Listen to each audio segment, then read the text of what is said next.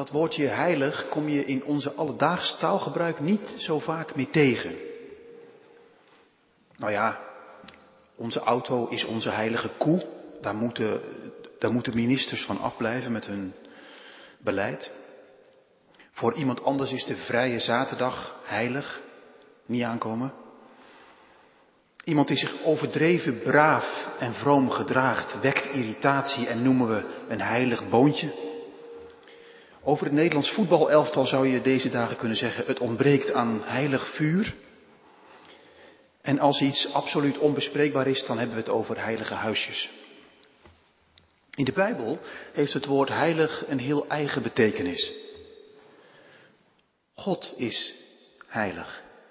En als we dat zeggen, God is heilig, en God zelf zegt, ik ben heilig, dan bedoelen we, Hij is bijzonder, verheven van een heel andere orde. En mensen, of voorwerpen, of plaatsen, of dagen, kunnen ook geheiligd worden. Dan worden ze bijzonder gemaakt, apart gezet, gewijd, geheiligd. Om zo dienstbaar te zijn aan God. God is dus zelf de heilige en hij kan mensen, plaatsen, dagen, gebouwen heiligen. Uitkiezen. Om ze te bestemmen voor zijn dienst. Heiliging is dus iets wat God doet. Hij is heilig en kan heiligen. En tegelijk is is heiliging ook een opdracht. In 2 Korinthe 7 lezen we, laten we ons reinigen van alle bezoedeling van het vlees en zo onze heiligheid vervolmaken. En zo'n aansporing proef je ook in deze woorden die we net samen lazen. Wees heilig, want ik ben heilig. En dat is dus niet alleen een gave, maar ook dus iets wat God doet, maar ook een opgave wat enige inspanning kan vragen. Dat klinkt al meteen door in dat dertiende vers waar we mee begonnen. Om God de lendenen van uw denken. Als u een beetje bijbelvast bent, dan denkt u vast aan dat verhaal van de uittocht toen het, toen het volk Israël uit Egypte werd geleid en ze in die cruciale laatste nacht een lammetje moesten slachten, het bloed aan de deurposten moesten aanbrengen en het, het lammetje moesten slachten en eten. En dat moesten ze staande doen met hun, met hun kleed opgetrokken en daar een riem omheen. Dus startklaar om op reis te gaan. Om God uw lendenen. Wees startklaar om op weg te gaan naar de bevrijding. Toen letterlijk, nu ook als een metafoor. Er is nog een hele reis te gaan voordat we vrije mensen zijn. In vrijheid leven. En, zegt Petrus, om God de lendenen van uw denken, zorg dat je je koppie erbij houdt, om het wat populair te zeggen. Heb oog voor de verleidingen om je heen. Doorzie de tijd waarin je leeft. Nieuwe Bijbelvertaling zegt zoiets als wees nuchter, alert, paraat geloof ik staat er. Paraat, scherp. Verderop in de brief, we gaan daar vanavond niet al te zeer op in, wordt dat heel concreet gemaakt. Dat dat dan blijkt uit je omgang met elkaar, binnen en buiten de gemeente. In je woorden, je daden. Nou zou u kunnen denken, of jij, nou uh, zo'n heilig leven, zo'n geheiligd leven klinkt me wat ingewikkeld in de oren.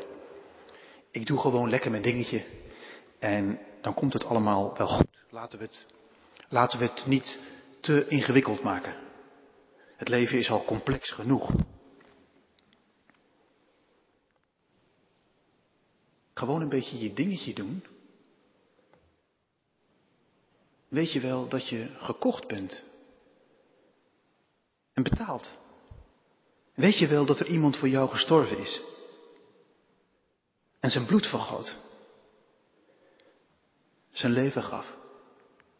Wie zich dat werkelijk realiseert, doet niet zomaar gemakkelijk zijn dingetjes, zegt Petrus. Het is een verhaal van een, man, van een man die had een heel bijzonder bootje gemaakt. Had daar echt heel veel tijd, creativiteit in gestoken. Het was een, Een het was een kunstwerkje. Het was, het was echt zijn oogappel. Hij was er zuinig op en op een dag, op een dag liet, hij het, liet hij het varen in het water. En de stroming nam het mee. En de man was zijn, was zijn kunstwerkje kwijt. En dat, daar had hij gewoon pijn van in zijn buik. En na een tijd kwam hij het tegen in de winkel en hij zei tegen de eigenaar, maar dat bootje wat daar te koop staat is mijn bootje. Maar ik kreeg het niet mee. En er werd een forse prijs voor betaald. En de man ging terug, ging hard werken, zo rijk was hij niet. En na lang, lang ploeteren en zwoegen had hij genoeg geld bij elkaar gespaard en kocht hij zijn eigen bootje terug. En terwijl hij de winkel uitliep en het bootje in zijn, in zijn twee handen hield, zei hij bij zichzelf, nu ben je dubbel van mij, want ik heb je gemaakt en ik heb je gekocht. Ik heb je gemaakt, zegt God. Ik heb je gekocht. Je bent van mij. Nou is het van belang, dacht ik, om bij het woord heiligen of geheiligd leven te bedenken dat het niet alleen geheiligd is van dingen, daar denken we misschien snel aan, dingen die we dan moeten laten, waar we nee tegen mogen zeggen en zouden moeten zeggen, maar het is ook geheiligd worden tot iets. Het heeft misschien wel vooral te maken met ja zeggen tegen iets anders. Als God zegt, wees jij heilig, want ik ben heilig, dan ligt daar het verlangen onder dat wij in ons leven voor Hem bruikbaar zijn, dienstbaar, geschikt om Hem te dienen. Nee zeggen en ja zeggen. Dat we in, ons, in onze manier van leven voor God stuurbaar zijn, kneedbaar, inzetbaar. Dat we iets van Hem mogen weerspiegelen en zichtbaar maken. Dat we weer doen waar we eigenlijk voor bedoeld waren. Beelddragers van God. Dat als mensen u op de koffie krijgen of mij, dat ze dan iets voelen, zien van de trekken van Jezus.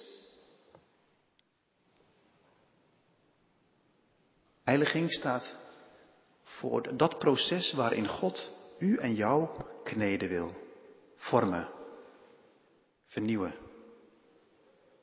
Ons karakter vooral, dat wat we zijn. Nou worden we niet allemaal identiek in onze karakters, we blijven allemaal verschillende mensen. De een extravert, de ander introvert. De een reageert primair, de ander secundair. We hebben onze persoonlijkheidsstructuren en gedragsvoorkeuren. We worden echt niet allemaal dezelfde types als we Jezus volgen, als we ons laten heiligen. Maar denk bij karaktervorming vooral aan zoiets als karaktervolle wijn. Van een, van, een, van een goede wijn zeggen we, deze wijn heeft karakter. En er zijn verschillende, er zijn oneindig veel karaktervolle wijnen die allemaal hun eigen smaak hebben. En elk in hun eigen smaaksoort karakter hebben. Krachtig hun smaak hebben op krachtige wijze dat laten proeven. Het komt goed uit de verf. Bij heiliging wordt uw leven en het mijne op smaak gebracht, zouden we kunnen zeggen. En daarin doet heel je leven mee. Je handel, je wandel, je stille momenten, je gesprekken, je keuzes, hoe je je geld uitgeeft. Alles. Je dagelijkse leven met zijn zorgen en vragen, verleidingen van buiten, begeerten van binnen. Het vinden van je opdracht in je leven, de rol die God voor u in gedachten heeft, waar Hij u voor vormt. En om ons te vormen en te kneden gebruikt God ons dagelijks leven. Brengt Hij ons voortdurend in situaties waarin, waarin Hij ons ook confronteert soms, soms, soms pijnlijk confronteert met wie wij zijn. Dat we ervan schrikken om ons zo een spiegel voor te houden. Zodat we weer naar Hem toe gaan en beseffen dat we Hem zo nodig hebben. En in die omgang, door met ons door de situaties van het leven te gaan, ups en downs, wel en wee, vormt Hij in ons ons karakter. En leert Hij ons op de school van het leven geduld, moed, vriendelijkheid, compassie, vertrouwen, hoop, liefhebben. U kent uw Bijbel. We zien de voorbeelden. Met name bij die karakters, die personages die echt uitgewerkt worden. Er zijn er een aantal in het Oude Testament die je kunt volgen, hoofdstukken lang. En je, en je volgt ze en er is karakterontwikkeling. Neem iemand als Abraham. Hij werd geroepen. En hij ging op, hij ging op de bonnefooi achter die stem aan. En hij was niet altijd zuiver in zijn keuzes. En hij maakte ongelukkige beslissingen. En soms krap je je achter je oren en je denkt, Abraham, waar ben je mee bezig, man? Maar gaandeweg proef je dat hij groeit in, in vriendschap met God. En, en dat leidt allemaal naar tot dat moment dat hij op, in Genesis 22 echt op het rooster ligt, getest wordt. En dan wordt zichtbaar wie hij is en mag zijn dankzij Gods genade. En is hij bereid die ene geboren zoon waar hij zo lang naar had uitgekeken, ook weer los te laten, omdat God het van hem vroeg. Neem Jozef. Een verwend jongetje, een narcistisch persoon, zou je kunnen zeggen. Die geen enkel idee heeft wat zijn woorden uitwerken in zijn directe omgeving. Onuitstaanbaar mannetje, zou je kunnen zeggen. Over het paard getild. Hij gaat, hij gaat hoofdstukken lang door in Egypte de diepte in. En hij maakt van alles mee. En wordt zo gelouterd, geheiligd. Hij leert het de hard way. Voor hem is de test als zijn broers terugkomen, dan, dan verwacht je nou, dan gaat dat mannetje terugslaan. En zal die, ze, zal ze klein krijgen. En dan zie je dat hij worstelt met zijn boosheid, maar dat hij het overwint. En dat hij naar die broers kan kijken en naar naar het plaatje van zijn volk vanuit Gods perspectief.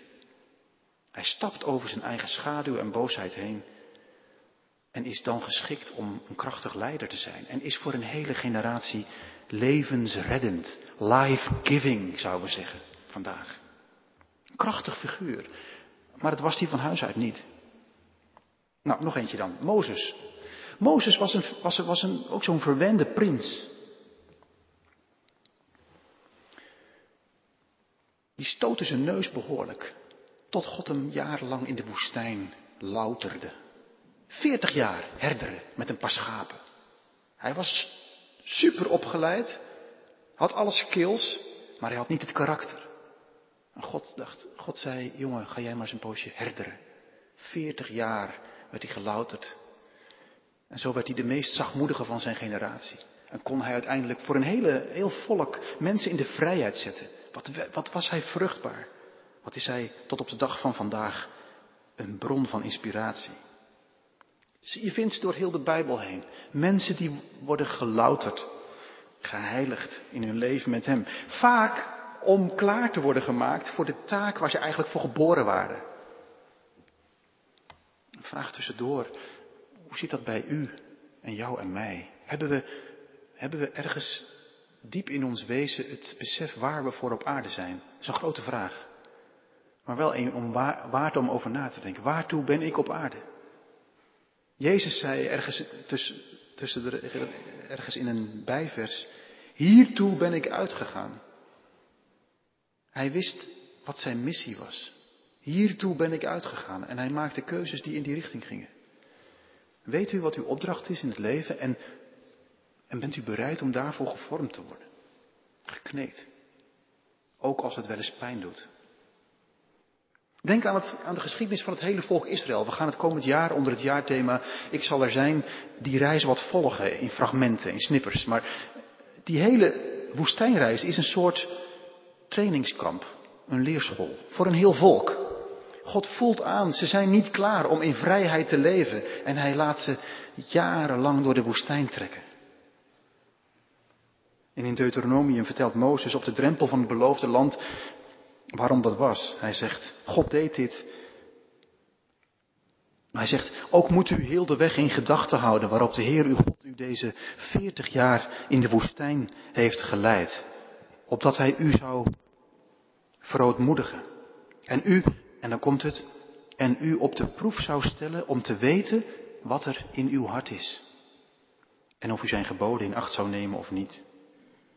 En nee, op Gods leerschool leert niet iedereen even snel. En soms is er heel veel hardnekkigheid en taaiheid en, en, doorzien we het niet waar God mee bezig is. En stoten we onze neus en gaan we gefrustreerd en, en chagrijnig door, door, door, door periodes van ons leven. Of kijken we terug en denken we, mijn hemel, wat heb ik veel tijd vermorst. Omdat, omdat ik het gewoon niet zag. Omdat ik het niet liet gebeuren. En ik gewoon koppig mijn eigen gangetje ging. Ook daar is de Bijbel vol van. Maar in Psalm 66 die we zongen, kijkt iemand ook positief terug op die woestijntijd van het volk Israël en zegt dan, want gij hebt ons getoetst, o God, ons gelouterd, gelijk men zilver loutert.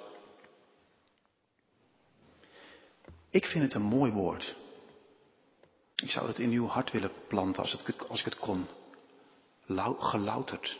Ik heb het eigenlijk altijd een mooi woord gevonden. Vroeger las je het bij voetballers. Gelouterde voetballers, die hadden alles meegemaakt. Die waren door de seizoenen gegaan. Ze hadden gewonnen. Ze hadden verloren. Ze hadden gevochten. Ze hadden nederlagen geleid. Ze, hadden alles meegemaakt. En hoogtijdagen. En, en dat ze het, de kop van Jut waren. En dan kwamen ze soms, zo eind in de twintig, kwamen ze terug bij hun, bij hun waren, kwamen ze terug bij een oude club en dan, dan waren ze van grote waarde. Gelouterde spelers. Gelouterde politici heb je. Gelouterde christenen. In, in een vorige preek over vreemdelingen hebben we het gehad over geworteld zijn, geoefend zijn. Het is hetzelfde woord, hetzelfde gedachte. Van Dalen zegt over iemand die gelouterd is, iemand die door ervaring beter is geworden. Een andere betekenis is gezuiverd. We lezen vanavond de Petrusbrief. Nou, als er één voorbeeld is van de discipelen die gelouterd is, is het onze vriend Petrus wel. Hij was in die tijd iemand met een enorm gezag. De lezers van zijn brief wisten, hij is een van de pilaren van de kerk. Hij zou later een marteldood sterven. Maar we leren juist hem kennen in de evangelie als een instapfiguur met wie je kunt identificeren omdat hij er niks van bakt. Grote mond, klein hartje. Hij faalt volledig in zijn navolging van Jezus. Maar krijgt na de opstanding een nieuwe kans en dan pas gelouterd door de verloochening heen wordt hij bruikbaar materiaal en wordt hij in handelingen een vrijmoedige, krachtige man. Kan God hem eindelijk gebruiken? En vervuld van de geest ziet zijn leven er na handelingen 2 echt anders uit. Kijk, en daar hebben we het geheim. En daar wilde ik het vanavond met u eigenlijk over hebben. Het geheim van een geheiligd leven is niet per se een leven lang karaktervorming. Dat kan iemand ook buiten de kerk. Iedereen leert aan het leven. Geheiligd zijn heeft alles te maken met de Heilige Geest. was gisteren op de There's More conferentie met een aantal gemeenteleden en dan was ik bij een workshop en die predikant die legde uit dat we, wat we misschien wel weten, ieder mens bestaat uit een, uit, uit een ziel, uit een geest, uit een lichaam.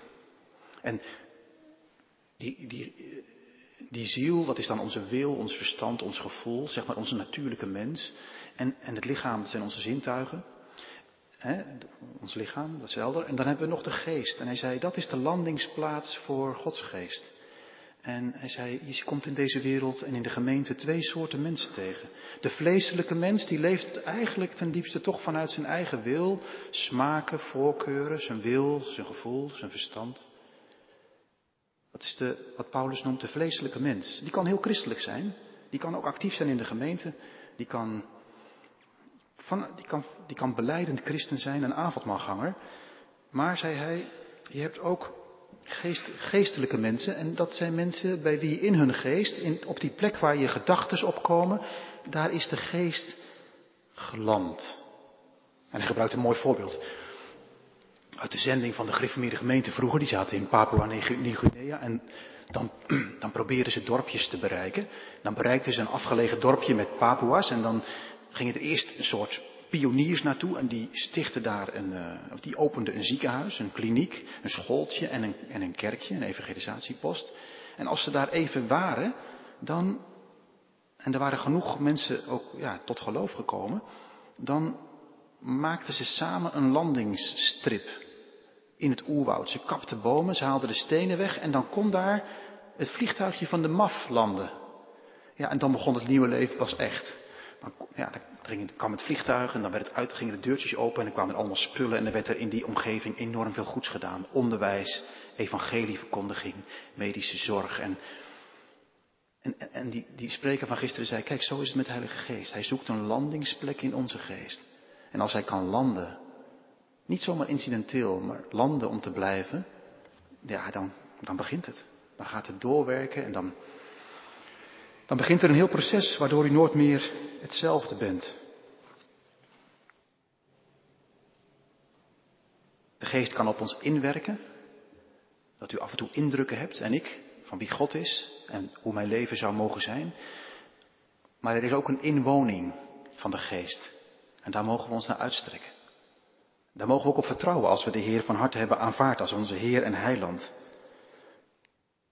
Komt de Heilige Geest in ons wonen om te blijven. Dan zegent Hij ons met gaven om God te dienen.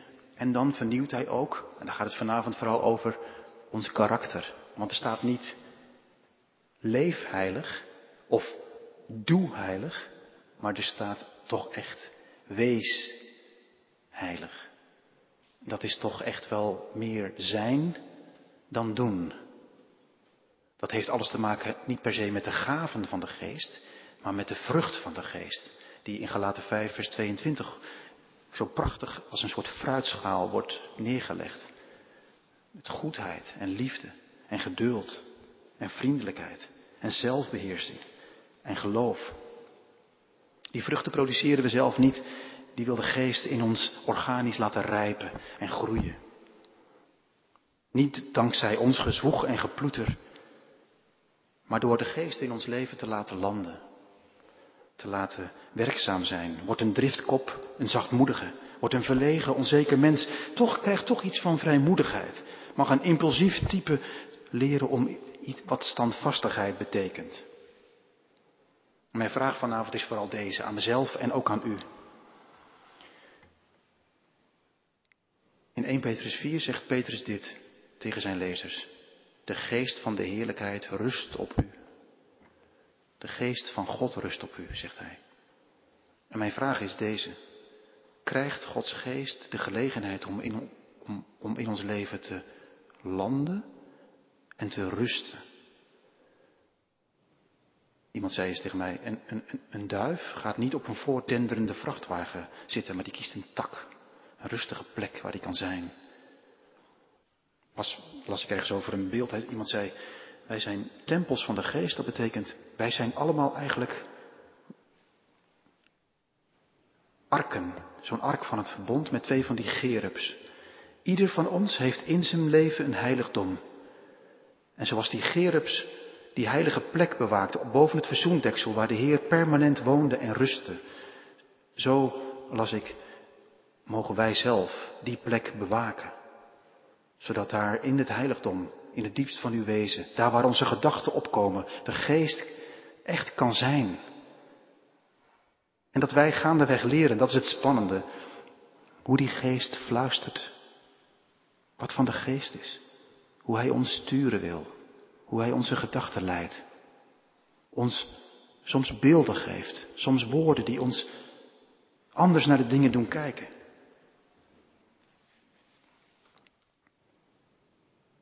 Is een vraag om over na te denken. Als we deze woorden meenemen de nieuwe week in. Wees heilig, want ik ben heilig. Laat ons verlangen zijn om echt tempels te zijn van de geest. Laten we die gerubhouding aannemen en die zone bewaken, waar de geest kan wonen, rijkelijk wonen en ons karakter kan vernieuwen zoals het leven nooit kan doen, maar Gods geest door het leven wel en ons tot nieuwe mensen maakt. Op wie de geest van de heerlijkheid rust. Dan gaat uw werk, gaat uw sociale leven en dat van mij en dat van uw gezin, dat echt merken. Wees heilig. Want, zegt God, ik ben heilig. Amen.